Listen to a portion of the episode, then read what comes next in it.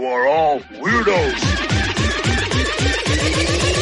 Weird science is the revolution. Weird science is the revolution. Weird science is the revolution. Hello, everybody, and welcome back to the Weird Science Marvel Comics podcast, where we're going to continue with our new streamlined way of doing things. And just about 99.9% get caught up with everything that is going around. I'm actually going to leave one number one book for next week because next week, not a lot coming out, a lot of just tie ins to the dark web nonsense, but we'll certainly cover those. But I want to have a, a full, a full breath of uh, a, a podcasting for everyone. So it's the Photon book that I will be saving for next week and almost, almost got this out on the day it's supposed to, Sunday night. But we ended up having some issues with our furnace in the house. We didn't have heat for a day. We all almost died of carbon monoxide poisoning, all this great stuff that is life, love, and everything in between. But we're not here to discuss that. We're here to discuss Marvel Comics, which I'll be getting into. I have four books that I'm going to be talking about. Four you know, big books maybe. Maybe not all of them as great as I was hoping they would be, but we'll get to that in a second because first, please go over to Twitter at WS Marvel Comics. Follow us. We'll follow you back. Also, go to our website, weirdsciencemarvelcomics.com, where you can get written reviews each and every week, mainly by Gabe, but also by my man, Dr. Carl. He's over there as well. And then go to our Patreon, patreon.com slash weird science, where you can help us out for all the things we do here on the Marvel feed, but we also have the DC stuff going on, manga, and even throw some indie stuff in there. There's plenty of extra shows. If you like podcasts, I think that our Patreon will fulfill that need and want. Uh, we end up almost having 3,000 different shows uh, on there right now. I did look the other day and saw that we're getting close to that, which is pretty cool, I think. But also, before I go, also, check out our YouTube channel where you can just look up Weird Science Comics and you could find that. Or all of this stuff will be in the show notes. You can click on our link tree that will go to every link. And we have a ton of stuff going on. But yeah, if you just want to look it up, just look up Weird Science Comics and we have a bunch of stuff there. I'm doing a lot more video stuff, video reviews, and, and the sort. So, with all that said and done, though, we're going to go off. And we're going to get into the books. We're going to start with one from last week before we get into this week's stuff. And it is Ghost Rider number nine. I keep saying the same thing each time I review Ben Percy's Ghost Rider book. The art is pretty much horrifically fantastic. The one shot feel of each issue works well enough and feels like it's homaging classic horror comics like Creepshow and Tales from the Crypt. Sure, there is an overarching story, but I think most readers are fine seeing Johnny Blaze roll into town, stop the evil that lurks within, and then head off to the next adventure. Well, all good things sometimes have to end, and in this case, it seems like the party pooper is that overarching story I mentioned earlier that kind of shows up here and it needs to finish itself up, even though it never really felt like it got started. But here we go with the credits. As I said, it's Ghost Rider number nine written by Benjamin Percy, art by Cory Smith, inks by Oren Jr., colors by Bryan Valenza, and letters by VC's Travis Lanham. I will read the recap.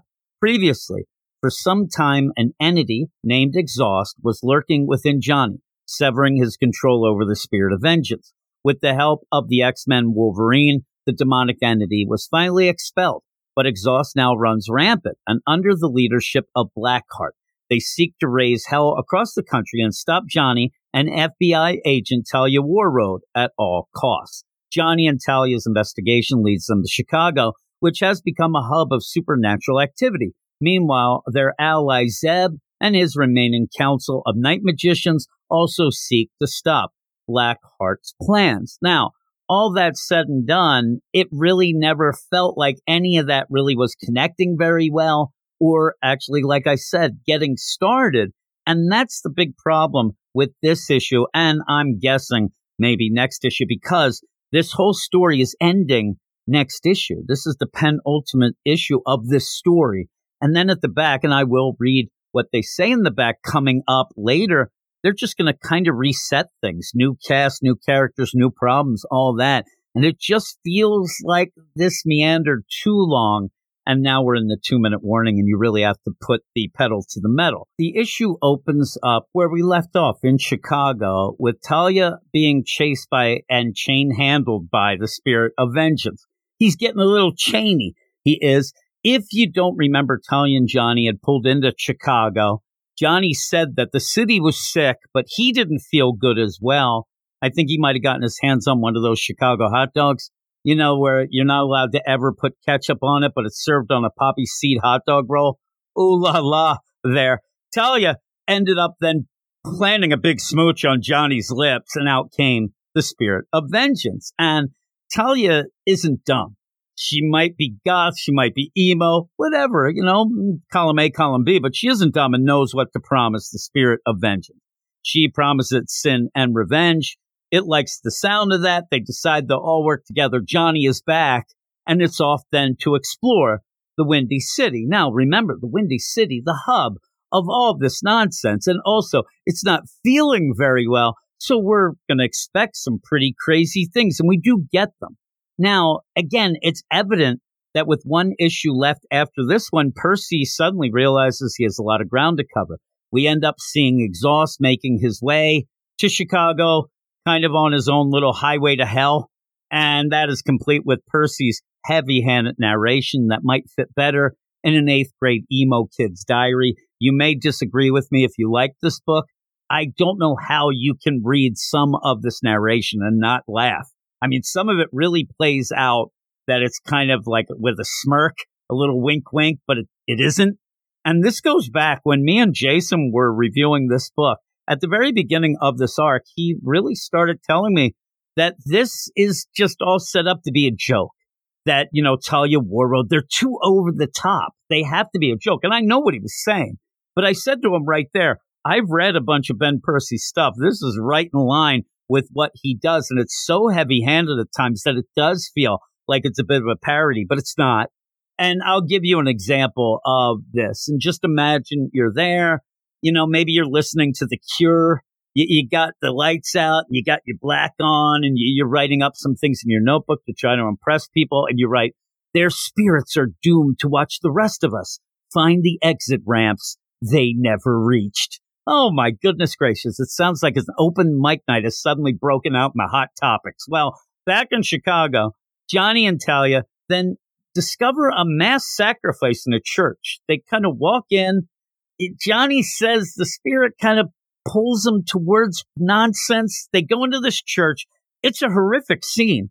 I mean, people are dead all over the place in this bloody sacrifice, and they seem to shrug it off and leave. They they say, "Oh my God, you know what this is? A sacrifice." All right, let's move on. They head off to the subway. Not, they're not getting a foot long or anything. We're talking actual subway here.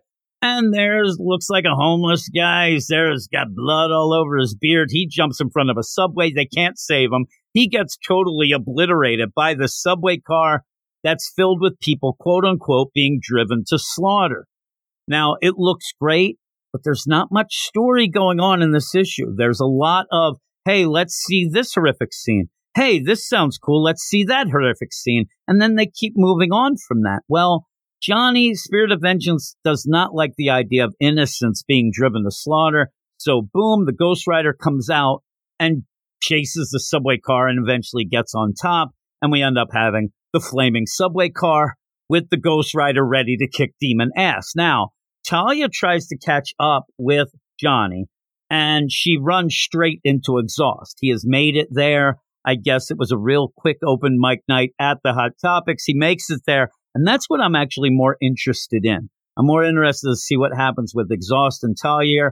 At the end, seems like Exhaust is choking out Talia. So I want to see how that is concluded. And I say concluded, which may shock some people because, yeah, next issue promises to be the ending of this arc. And then, as I said at the beginning, start fresh with other things. And I just, we never really felt like we started this. Here is what it says for next issue, just to tell you what I'm talking about. Next issue In the blood soaked tunnels beneath Chicago and upon the horn altar of Hell's backbone, the final fights of the Shadow Country arc will come to a startling conclusion. Blackheart exhausts Zeb and his magicians, Talia Warroad, and the Ghost Rider himself will each crash together and not everyone is making it out alive. In the aftermath of these battles, a new chapter will begin featuring new allies, new threats, and the return of some familiar faces. So it seems like this is just boom, done, and let's move on. And it just feels weird.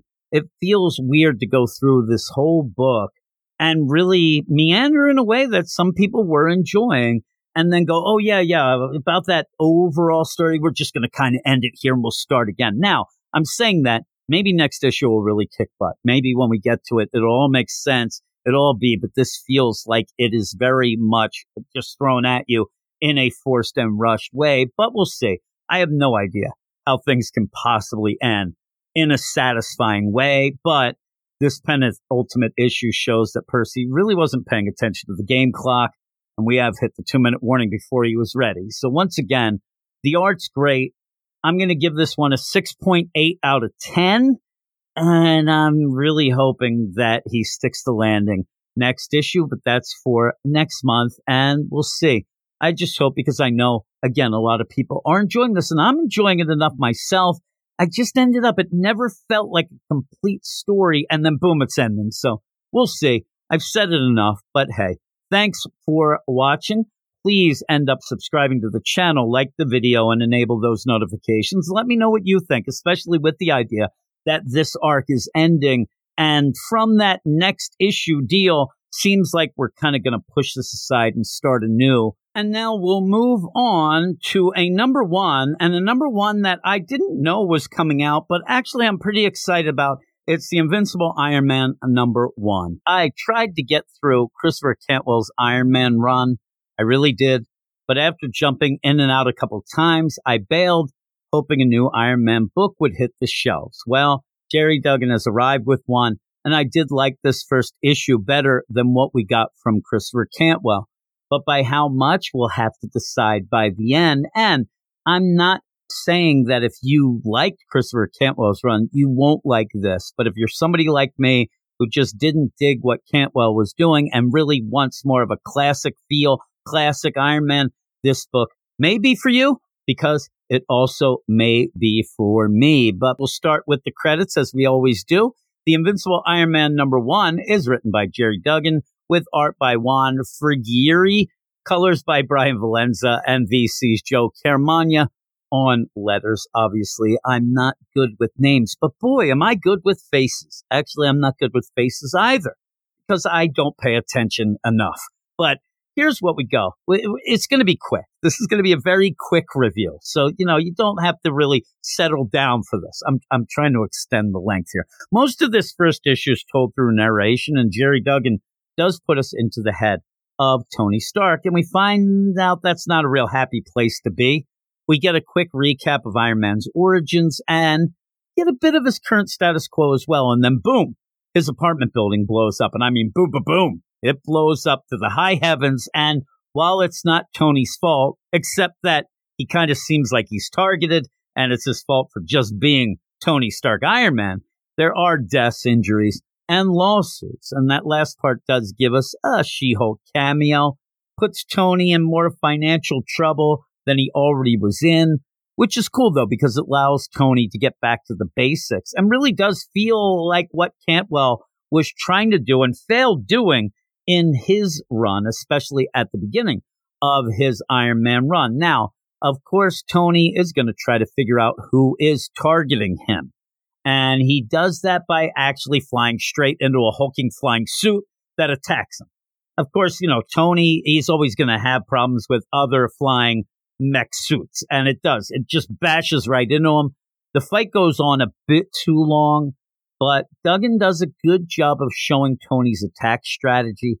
This is where it does benefit us being in the mind of Tony Stark to see how he does things. See at points where, you know, he might want to bring this suit down quick. Then he starts to think it's a dupe. Then by the end, there's a real big twist that actually kind of surprised me as well as surprising Tony. Now, I know that I've been dissing Cantwell's run already, in this review. So I'll ease up on that. I won't diss his run, right? I'm going to diss somebody else's run because this mysterious villain did remind me a bit of the redacted from Lanzing and Kelly's Captain America book, the Sentinel of Liberty Steve Rogers book. But Duggan here plays things better. And that crazy twist ending, again, I did not see that coming. Now, all of this puts Tony, again, in a very bad place. We start with him already in a bad place, but now it's getting worse. And I think, again, that's why I like being in the mind of Tony. We see when things are going wrong. We see what's happening. We see that there's demons maybe in bottles and they're back because at the end of this, I know a lot of people are going to roll their eyes because I kind of did as well. But at the end, it looks like Tony's back to his old bad ways. But I'm willing to wait and see how this resolves itself and works out because I really did enjoy this first issue because it was a solid first issue. The art's good. Duggan sets up a cool mystery, throws some added stakes into the mix. I am worried when Emma Frost shows up and it looks like there's a little romance going on. I don't really need that. But for now, this is an easy book to recommend to anybody or somebody looking for an Iron Man book on their pull list. I'm going to give it a solid 8 out of 10, and it may not blow your mind. This first issue is not a, a mind blower, but at least it doesn't blow, you know, like Christopher Cantwell's run. Boom boom, boom, boom. But if you did enjoy Christopher Cantwell's run, I'm not here to fight with anybody. I hope that a lot of people did enjoy it. It just wasn't for me. I like this classic approach a little bit more. But, and now we're going to go off to a book that I haven't really enjoyed up till now. I've been up and down. I'll talk about it, but it does tie into dark web and I was really hoping it would be better. It's the Amazing Spider Man number 15. Now, I don't think it would be a surprise to say that I've been up and down with the Zeb Wells run on Amazing Spider Man since I've said it on the Marvel podcast a bunch of times and during a bunch of video reviews for this book. Plus, most people I talk to and listen to are even more frustrated than I am about the disjointed nature of this run. Now, Maybe it's not all Zeb's fault. This book keeps bouncing in and out of events, but that unfortunately happens to a lot of books. And in the end, it's his book with his name on the cover, and you have to blame someone, right? Here we go. Here are the credits for Amazing Spider Man number 15, written by Zeb Wells, pencils by Ed McGuinness, inks by Cliff Rathburn, colors by Marcelo Menyz, and letters by VC's Joe Caramagna. I'm going to read the recap here. Hell has been brought to New York City. Chasm, the clone of Spider Man, has teamed up with the Goblin Queen, the clone of X Men's Marvel Girl. I would have kind of liked them to have mentioned Ben Riley's name with Chasm, but that's fine to exact revenge on everyone who has wronged them. But they aren't acting alone. Along with the demonic forces of Limbo at their disposal, the devilish duo has added two powerful allies to their side. Chasm's girlfriend, Janine Godbe, who has been infused with the magic of limbo to become the frightening Hallows Eve. We won't see her in this issue, kind of. She's kind of just hanging. And in a desperate bid to return to Earth and find his son, Eddie Brock made a deal with Goblin Queen that reverted him and his symbiote into the untamed venom of the past. That feels really forced in my mind and ends up kind of, you know, diminishing the stuff that has happened with Eddie and the whole King of Black stuff over the past couple of years, but it's just for this dark web deal. So maybe we'll let that slip. So what's going on here? Well, I said this book is part of the dark web. It's part of another event, but there's a difference here. It's a Spider-Man event and it's Zeb Wells Spider-Man event. So this isn't just throwing Spidey into a lame Hellfire Gala issue. So why does it suck so bad? Why is it so bad? Maybe it's the over the top jokey tone that doesn't really fit what we got already from the event. We only got a little bit, but it still doesn't really fit that. And really, it doesn't fit this whole run of Amazing Spider Man. This feels like it was written by some rando writer who they just threw on the book and mistook it for a Deadpool book, except it's not funny, kind of like the current Deadpool book. But hey, I digress. I'm throwing shade where I shouldn't throw it yet. We'll get to that later. The story picks up, though, with New York City being overtaken by demonically possessed objects. And I guess they're, you know, terrorizing New York City. The idea was never great, but this issue makes it a complete joke with sentient baby strollers wanting to eat kids and Christmas trees yelling and screaming at everyone. And the cartoony art of Ed McGuinness actually fits the premise but it's a premise that is so bad that the art actually just makes things worse for anybody looking for a serious story here. And that's what I want from the dark web. I want something serious. I didn't know we were here to yuck yuck it up. So, is, there anything good here? Yeah, not really. We get a classic looking Venom mentioned earlier who kisses a baby. He jokes with Spidey about brains. We get a Ben Riley Chasm who ends up reading a magic book that rhymes with Kamala Khan so that Kamala Khan could show up. Miss Marvel shows up and gets involved.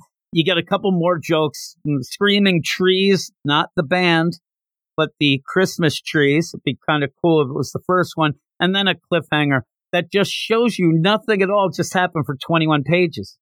The ending is Ben Riley coming, Oh man, Peter, I'm going to get you. I'm going to take you down. Well, that's not true. Something did happen during this. My blood pressure went up a bit. So you might have guessed it. I hated this issue. I hated it as a tie into Dark Web. I hated it as part of Zeb Wells' run. I just plain hated it. I'm giving it a 3.5 out of 10. I actually think I'm being very generous with that. And if I wasn't reviewing Amazing Spider Man for the podcast or videos, this would have been the final straw. And I would have dropped this book until another writer takes over. And I said it already. The biggest sin of this book is the idea that it's an event done by Zeb Wells. He should be hitting on all cylinders here. He should be showing everybody why this event is happening and why all these books are getting involved. And yet he flubs it and he flubs it big time, making it into a joke. And when you make things into a joke, people look at it as a joke. All right. with that piece of crap out of the way, let's finish all this up with a little Deadpool action. We're going to go off to Deadpool 2. Didn't love the first issue, but we'll see. Maybe things will change. Eh, they're not going to change. I didn't really like this issue either, but here is Deadpool number two. I got some crap for not liking Alyssa Wong's first issue of Deadpool as much as some other people did. I didn't find it funny at all. And overall, I just thought it was a pretty lame start to a Deadpool run. So, does the second issue get any better? Well, overall, this one at least gives me hope that things can get better as we go on, but that's not going to be from the comedy side of things. I think most people will agree with me that the jokes in this issue are not good. In fact, whether or not they are jokes could even be up for debate, which is pretty sad. All right, here are the credits for Deadpool number two, and also I'll go through the recap because it's nonsense. Uh, Deadpool 2 is written by Alyssa Wong, art by Martin Coccolo, colors by Neeraj Menon, letters by VC's Joe Sabino, and designed by Tom Muller. Way to go, Tom. You did it. You did the design. I was worried for you. Now, also, probably the biggest joke so far, and all we'll get in this issue is me butchering names, but here we go. Here is the recap. And get this during the recap, you have little notes that Deadpool came in and made with this red marker. I, I don't know. Maybe it's just in my issue, but he, he lays some zingers out there well, we'll decide if they're singers. Also, get this there's a picture of Doc Ock on the right side, and he put two X's over his eyes. Oh my God. I hope Doc Ock doesn't see that, right? Here is the recap. As part of his audition to join the Atelier, a secret society of elite assassins. Now, there's a note for elite assassins where you end up having Deadpool right on the side, some of whom happen to be uber cute. All right. Wade has been tasked with killing Otto Octavius, aka Doc Ock. Now, the aka Doc Ock is circled, and there's the note on the side. This guy really lucked out in the naming department. Huh? No, it should be, huh? Because what the hell are you talking about? I mean, seriously, now I'm getting angry. Then we continue. But on his way to murder Doc Ock, he was captured by the Harrower. Now there's a little note. Maybe we'll get some info. Maybe we'll get a zinger. Ooh, what are we going to find out about Harrower? Here's the note. She may want me more for my body in like more of an alien incubator way, but I'll take whatever ego boost I can get. Yeah, uh, okay. All right. Now it continues. Who infected him with a symbiote as part of her twisted experiments to destroy human life. And now a new carnage is hatching out of Wade's body. With the note at the end there, so not cool, bro. And after I offered it a snack, frowny face. This is nonsense. I mean, seriously, this is uh, on the level of just complete and utter bullcrap. Uh, hopefully, things will get funnier as we get into the issue. Spoiler alert, they will not. This is the pinnacle of jokiness here. I mean, this is bad. So we get into the issue. What what happens in the issue? Well, we start off with this three way fight still going on from the first issue. Harrower, who is trying to get the Carnage symbiote out of Wade, or at least grab Wade so she can continue growing it. You end up having Deadpool. He's fighting Doc Ock because Doc Ock needs to die. He needs to murder Doc Ock, join this fancy, you know, murdering assassins group. In the meantime, Doc Ock, what is he doing? He's standing around looking so confused that he's involved in this bullcrap. I swear to God, he's going to call his agent right after this fire. That agent, Doc. You got to get out of this thing. He looks like he wants nothing to do with this and is pretty much just yelling things and, you know, everything gets all jokey and whatnot. Now, as this is going on, here's an example of some of the jokes. Here, here's the jokey dialogue that we get from Alyssa Wong when the symbiote of Carnage starts pushing its way up in Deadpool's stomach. It actually looks like straight up Audrey 2 from the Little Shop of Horrors was hired to do an Alien remake. Even if you don't know Audrey 2, you can't look at this and not think that we're about to get an alien joke, right? And you could make that. I've seen these jokes before, obviously, but you could do things different. You can make it funny. So what do we get from this? Deadpool says, this is worse than eating bad fish and chips. It's like if the fish and chips were alive and trying to eat me back. Okay, first off, that makes no sense. Second, it's not funny. So what are you doing? Why are you wasting everybody's time and money with this lame crap? And later, Doc Ock freaks out. And there's a lot of examples in this book of where I don't even know if it's supposed to be a joke. Was that a joke? Wasn't it? And there's a weird play here where a lot of this issue, Alyssa Wong completely misses the jokes that she seemingly is setting up. And I think that a lot of people reading this, like myself, will be there noticing, oh my God, this is a setup for, oh, it didn't set up anything. And it's bad when you're reading it and you realize that there's something there that she didn't. But later on, Doc Ock freaks out. He gets covered in blood and guts from Deadpool. Deadpool kind of explodes out. Yeah, blood and guts everywhere. Octavius is just freaking out, like, oh my God, this is terrible. Harrower throws this zinger at Octavius, and this really felt like it was time for a zinger, time for a joke. She says, Don't be a baby, Otto. It's just a bit of ichor. okay, yeah, it is. Where's the fun? And again, that's the problem with this book after two issues. The jokes hardly ever hit. But even when Alyssa Wong sets up the joke, she doesn't realize that she's setting them up. So what ends up happening throughout this issue, I generally was confused at points thinking, I think I missed a joke here. I think this was a joke, but was it? And it is, I don't know. And so finally I realized, oh, it's nothing. There's nothing here. Now, I do understand a good Deadpool book isn't just jokes and pop culture references, but Alyssa Wong's story is already off the rails after two issues, so I am torn a bit with adding Lady Deathstrike here. However, she is the best part of this issue, and the gag that she was always teamed up with Deadpool to kill Ock, but he didn't seem to care or notice, was actually the one funny thing in this issue. It reminds me of when we found out that Deadpool was actually part of the original Secret Wars in Deadpool Secret Secret Wars.